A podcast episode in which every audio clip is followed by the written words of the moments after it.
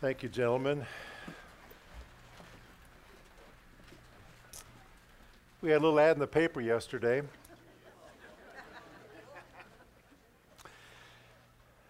I want you to understand that we put the ad in the paper not because we feel that we're better than others, not because we have any attitude of superiority, not at all. But we put it in there because we felt that as a church we wanted and needed to take a stand on the issue that is currently the greatest challenge that we face to our freedoms. and so, would you pray, please, that God would use that in a very positive way in our community? I'm going to turn in our Bibles today to 1 Corinthians chapter 8. I invite you to open your copy of the Bible that you brought with you this morning, if you did, to 1 Corinthians chapter 8. Memorial Day is far more than the unofficial beginning of summer. Originally, it was called Decoration Day. Do any of you remember that? It was called Decoration Day. It was originally an observance of a day to honor the fallen Civil War soldiers. It began in Waterloo, New York in 1866. After World War I, however, it became a day to remember all of those who have lost their lives defending our nation. On July the 4th, every year, we celebrate our independence. But on Memorial Day, we remember what it costs to keep our freedom. And we need to remember that. Because freedom is not a novelty to be played with. It is not a heritage to simply be taken for granted. Freedom is a treasure to safeguard. It is a legacy for us to pass on. It is a tool to use. It is a blessing to share. Someone has said people who will not use their freedom to defend their freedom do not deserve their freedom. I agree with that. And in fact, I believe that we will lose our freedom in this nation if we do not rouse ourselves from the stupor that has come upon us to challenge the enemies of our liberty. Others have done so in past generations, and we in our generation must do the same. We are free to worship, to speak, and to gather here today because of those heroes proved in liberating strife, who more than self their country loved, and mercy more than life. America is beautiful because of them. It is the land of the free and the home of the brave. And it will remain so if you and I in our day have courage like our forebears, to face adversity. From Valley Forge to Guadalcanal, to Antietam and the Alamo, from Omaha Beach to the deserts of Iraq and Afghanistan, liberty has required a sacrifice. We still enjoy this sweet land of liberty because of the patriotic sacrifice of America's sons and daughters who are willing to put everything on the line for the sake of freedom. Political freedom is a wonderful heritage. We too, like them, must jealously guard it and fervently do everything that we can to protect it. The freedom of speech, the freedom to worship God as we choose, the freedom to own property without the fear of the government seizing it. All of these are threatened in America today. Not because of Al Qaeda, not because of foreign enemies, but rather because of cultural, political correctness and socialist politicians and big government. You and I have a duty and a responsibility to protect the freedom that our forefathers died to pass on to us. That freedom includes political action, according to our constitutional privileges. One of those, of course, is voting, and I hope we're all registered to vote. If not, you need to get registered, and we're going to give you an opportunity in the weeks to come. Another privilege is that of supporting good candidates. And another one is contacting our representatives to tell, tell them how we feel about things. how many letters do you suppose it takes to make a difference with your congressman? How many of you would say, well, probably a thousand or more? Would you lift your hand? That's what I would think.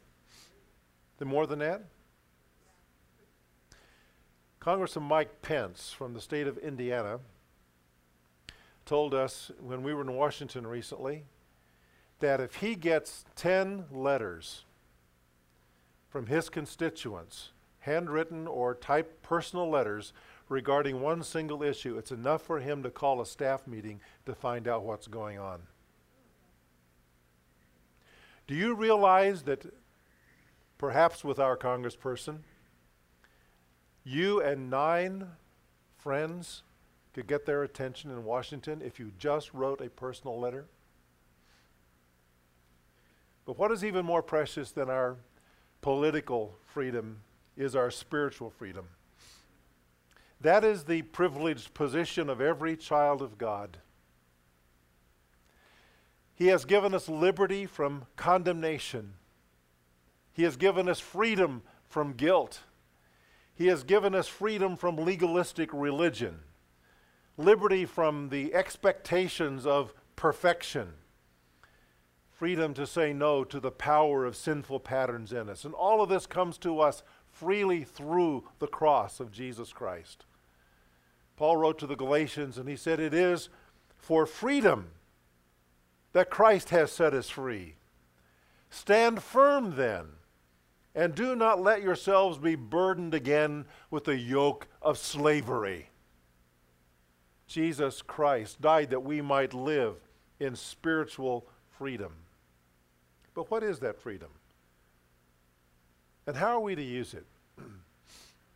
That is what Paul is addressing in the text that we're looking at today. Let me read it for you. I'm going to read the entire chapter. It's short. We'll only be dealing with part of the chapter this morning. He says, Now about food sacrificed to idols. We know that we all possess knowledge. Knowledge puffs up. Is that true? I remember one person who attended a church that I pastored who thought we were all very lucky to have him in the congregation because he knew so very much. He was a seminary graduate, and when he spoke, it was the final word. Knowledge puffs up, but love builds up. Notice the play on words there. The English translation captures it very well. The man who thinks he knows something does not yet know as he ought to know. But the man who loves God is known by God. So then, about eating food sacrificed to idols, we know that an idol is nothing at all in the world, and that there is no God but one. For even if there are so called gods, whether in heaven or on earth, as indeed there are many gods and many lords, Yet for us there is but one God, the Father, from whom all things came and for whom we live. And there is but one Lord, Jesus Christ, through whom all things came and through whom we live. But not everyone knows this. Some people are still so accustomed to idols that when they eat such food, they think of it as having been sacrificed to an idol, and since their conscience is weak, it is defiled. But food does not bring us near to God. We are no worse if we do not eat, and no better if we do. Be careful, however, that the exercise of your freedom does not become a stumbling block to the weak. For if anyone with a weak conscience sees you who have this knowledge, eating in an idol's temple, won't he be emboldened to eat what has been sacrificed to idols? And so this weak brother for whom Christ died is destroyed or is ruined by your knowledge. When you sin against your brothers in this way and wound their weak conscience, you sin against Christ. Therefore, if what I eat causes my brother to fall into sin, I will never eat meat again, so that I will not cause him to fall. Paul is saying in this chapter that your freedom in Christ is based on truth and guided by love. Based on truth, what we know, but guided by love, our concern for another person. Just as we must use our political freedom, we must exercise too our spiritual freedom. And the Bible says to use that freedom to serve God's purposes. now, as Paul points out here, he is responding to a specific question that had been asked of him. It related to a cultural issue in Corinth, and it was what about meat that has been offered to the idols here in the city? Now, this problem arose in three ways. First of all, there were public sacrifices of meat to idols. And after it had been offered to idols, it was often sold on the market more cheaply. And so people who wanted to buy an economic cut of meat would go to the market and buy the meat that had already been offered to an idol. There were others who were invited by unsaved friends to come to their homes. And there they would offer food, meat that had been offered to idols because they were idolaters. Was a Christian to eat that meat or not? And then there was a third way the question rose, and that was that in many of the public and social gatherings uh, of Corinth, many of those were held in pagan temples. And so the believers had a division among themselves. Some felt that to participate, to eat, might suggest that somehow they were also participating in idolatry, even though they had been saved out of that. And so they were convinced that to participate by eating this kind of meat was to compromise their faith. But there were others who felt that the idols were nothing. This is what they knew to be true. And therefore, offering a meat that was offered to nothing meant what? Nothing. And so they felt free to eat it. Now, I don't know if you've seen any of the meat offered to idols that Costco sells. no, it's really not an issue today, is it? This particular issue. But we do have similar issues. What about gaming? What about gambling?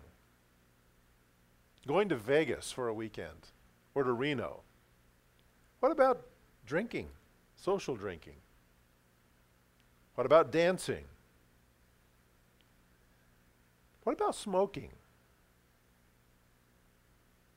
Where's a verse in the Bible that gives you absolute knowledge that one of these activities is wrong?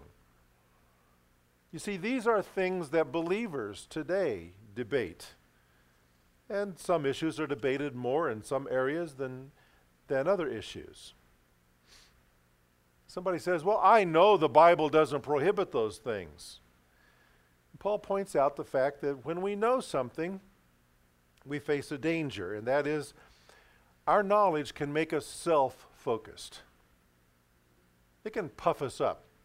So we're thinking about ourselves and maybe even how superior we are because we understand the issues that others don't. I enjoy this. God doesn't tell me I can't do this. Why can't I partake? What's wrong with it? I have the right to do it. Paul says those who think they know something need to be careful. They may not know as much as they think they do. In light of that, I want to give you a little quiz this morning. This is a pop quiz. I don't have time to give you the whole quiz, I'm sorry, but a quiz. Number one, how long did the Hundred Years' War last? Can somebody tell me? right, 113 years. Exactly. What country makes Panama hats? Right, Ecuador. From which animal do we get catgut? Right, sheep and horses. Exactly. In what month do the Russians celebrate the October Revolution? It's in November because their calendar is 13 days behind ours. What is a camel's hair brush made of? You all know this squirrel fur. Exactly. You see, sometimes we think we know things, we may not know things as well as we think we do. Now, it may be true that we have knowledge, but Paul is saying to us here is that all that matters? No. He says it's not all that matters. He says you need to let love take action in your life because the action of love is to make you others focused. Others focused. Knowledge is balanced in our lives by love. Now, today we're just going to take the first half of the chapter, and next week, God willing, we'll finish it. What I want to say to you in part one of this message is that your spiritual freedom is based on what God says is true. So, we're going to deal with the knowledge aspect this morning. As you know, liberty does not exist in a vacuum. Liberty has to have some basis for it, it has to have a legal standing. Our freedom as Americans is based upon what document? This is not part of the quiz, by the way. Right, it's the Constitution. It is based upon the Constitution, which has roots that go all the way back to 1215. And what amazing document. Does anybody know? The Magna Carta, the majestic charter, which was actually forced upon King John by his subjects. He was reluctant. He did not want to give his subjects any rights, but he was forced to give up some of his rights as the king to his subjects. And that whole process in English law led eventually to our Constitution today. King John was so upset by it that when one of the leaders of the movement for the Magna Carta died, a very noble person, he ordered him to be buried at the Church of the Holy Sepulchre in Jerusalem. Do you remember this? And outside the main door to the Church of the Holy Sepulchre, there is a, a plank about four feet wide and six feet long. For the first time, in all the times I've been there, three months ago, our guide went over there and lifted that plank up and showed me what was under it. It's the grave of that noble man who died 800 years ago. And King John wanted him buried there so that everybody who entered the Church of the Holy Sepulchre could walk on his grave. It's exactly why he's buried there. If you're going to have freedom, there has to be some basis for it. It doesn't just come automatically. Political freedom is based upon legal documents, and spiritual freedom is based upon what God says. Jesus said, The truth shall what? Shall make you free. That's why the devil likes to blind people to the truth, because he doesn't want us to be free. And of course, we learn the truth of God from His Word, the Bible. We all have to admit that our insight into the Bible is partial and incomplete. But there are some things that are clear, some things that are absolute, about which we can say, this is for certain. Number one, idols are nothing. Now, be they ancient or modern, Western, or Eastern idols, they have one thing in common they are all lifeless. They have absolutely no ability to change our lives or to affect us. There is nothing in the world that is more futile than worshiping an idol. You remember the story in the Old Testament of the Philistines who defeated Israel in the days of the high priest Eli. And as a result of that, they took the Ark of the Covenant and they placed it in their temple to Dagon, or we might pronounce it Dagon, in Ashdod. And I, I, wrote for you the text from 1 Samuel when it says, The people of Ashdod rose early the next day, and there was Dagon, fallen on his face on the ground before the ark of the Lord.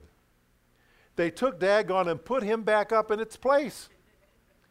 The following morning, when they rose, there was Dagon fallen on his face on the ground before the ark of the Lord. His head and hands had been broken off, and they were lying on the threshold. Only his body remained. Poor Dagon.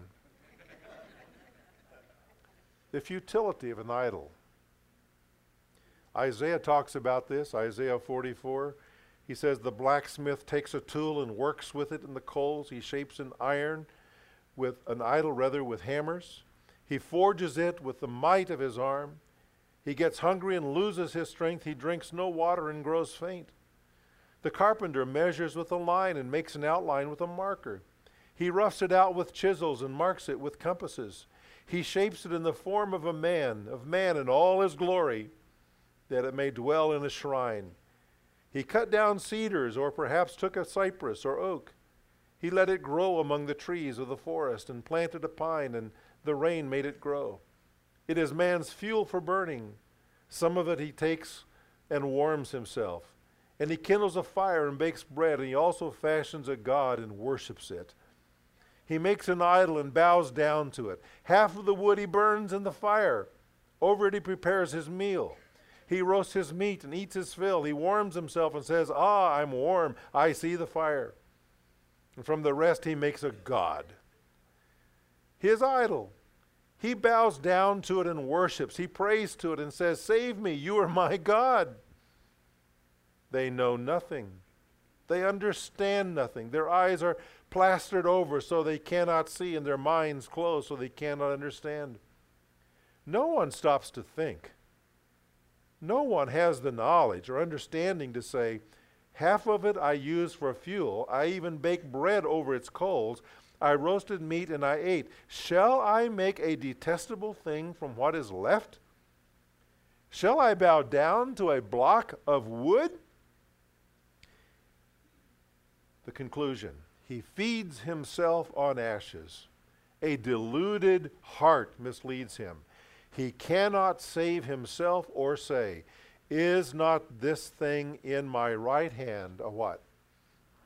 He can't bring himself to say that. Today we are more sophisticated. We have idols not of wood, but of ideas.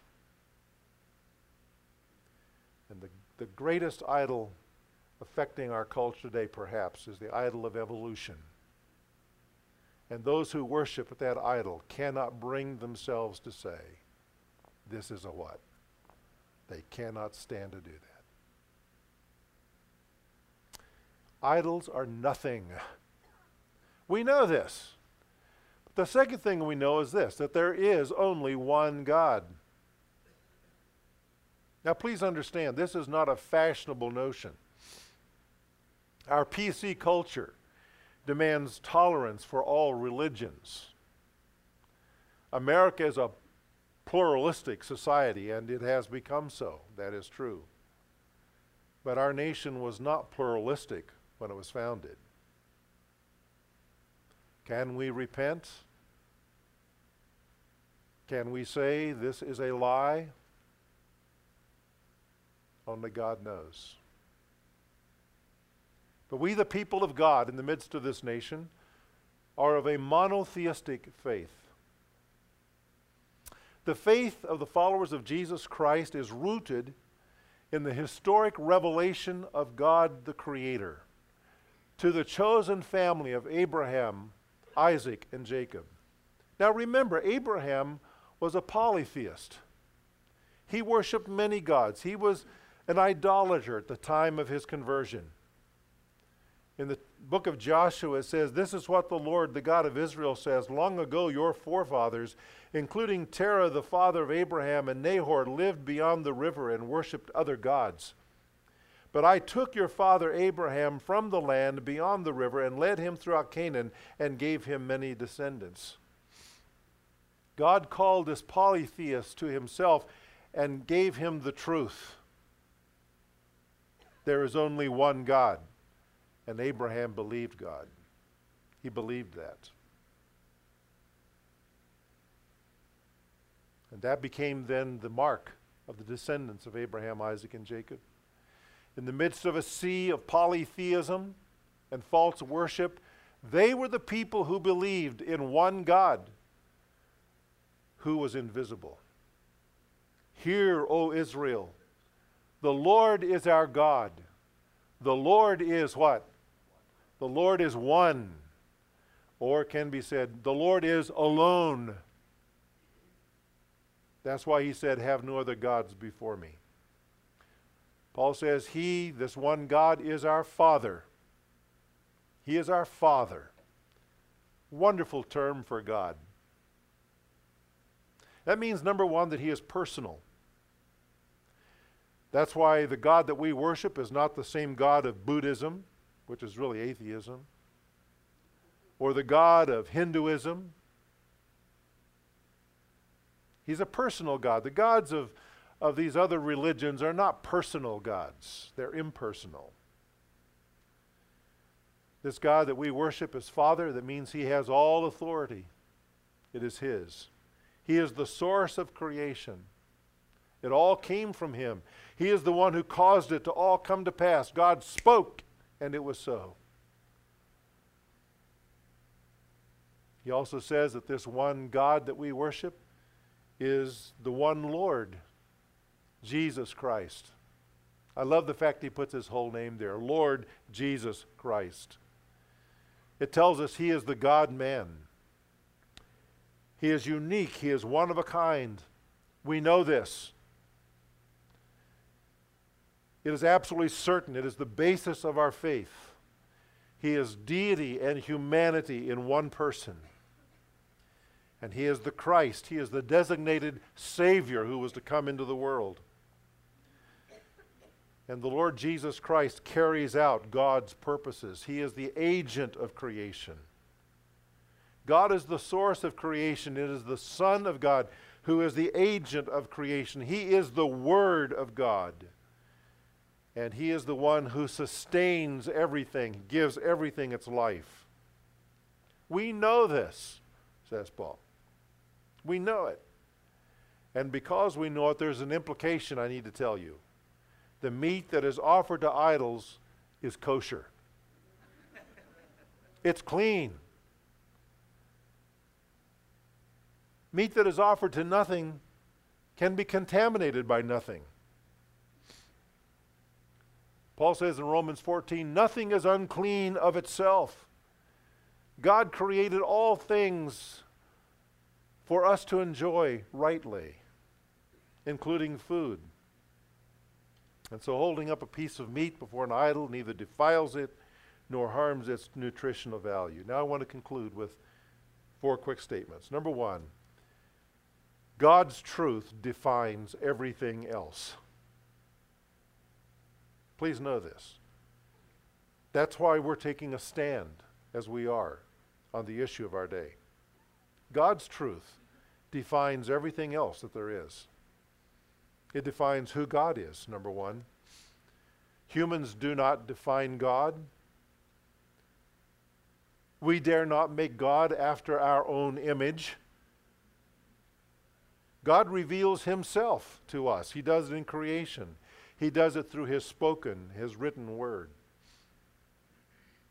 Secondly, God defines for us what is morally right and wrong. By the way, where does this whole idea originate? that there are some things that are right and some things that are wrong. Where does that come from? Animals don't have that. I had to train my dog. He didn't know what was, he had no conscience at all. It comes from God. And it comes uniquely to human beings, this whole idea of right and wrong. The day in which you and I live, right and wrong is often thought of as a personal taste rather than the truth of God. I like the taste of that, or I don't like it. It works for me, maybe it doesn't work for you. You can't impose your morality on me, that's not my taste. And then the king of all whoppers, you can't legislate morality. Baloney. That's all law is. Is somebody's morality codified, put into law. That's all it is. The question is whose morality? is going to be put into the law. Boy, I would love to talk more about that, but I need to go on and say the Bible defends, defines number three who you are. That you're a special creation. You're no accident. You are created in the image of God. The Bible says that you're a member of a fallen race, a race that is in rebellion against the Creator, and therefore subject to evil and spiritual and moral darkness. The Bible says that you have incredible worth to God. That despite the fact you are fallen, He loves you desperately. The Bible tells us that you are made to exist forever. Forever. That's who you are. And Christ died for you. Finally, the Bible tells us, God defines for us what our future is, what your future is. And that is that every person will spend eternity either in heaven or in hell. Heaven or hell. We make the choice. Number two, God's truth will set me free or God's truth will condemn me. That's the power of truth. To the Jews who had believed him, Jesus said, If you hold to my teaching, you are really my disciples, then you will know the truth, and the truth will what? Set you free. Those who believed him. Jesus said, I am the way, the truth, and the life. How do we get to the Father? Through him. Through his, he's the truth. The truth can free us. The fact of the truth is that every person who encounters the truth never leaves the same way. You can't. You can't. because the truth demands a response, and we either respond positively or negatively whenever we hear the truth. You cannot leave this room this morning the same way you came in. It's impossible. If anyone comes to the truth, Jesus says, if anyone believes on the truth, that truth will save them. But if they neglect or reject it, it will come down hard on them. For the Bible says those who are self seeking and who reject the truth and follow evil, there will be wrath and anger. It goes on to say in Thessalonians, they perish because they refuse to love the truth and so to be saved. The basic principle is this I practice. I practice what I believe. That's what Paul is saying in these verses. We have knowledge. We practice what we believe. Now, there's a little more he wants to say about that, and I hope you'll be back next week to hear the rest of the story. What is the truth that dominates your life today? Are you living in the truth?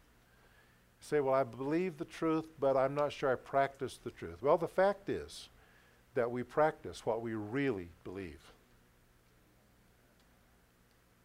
Do you understand what I'm saying there? You and I practice what we really believe. Are we believing the truth and basing our lives on it? Because, folks, eternity hangs in the balance to that question. Father, May we this morning be people who know the truth and are therefore set free. And out of that freedom, we practice what is true as well. In Jesus' name, amen.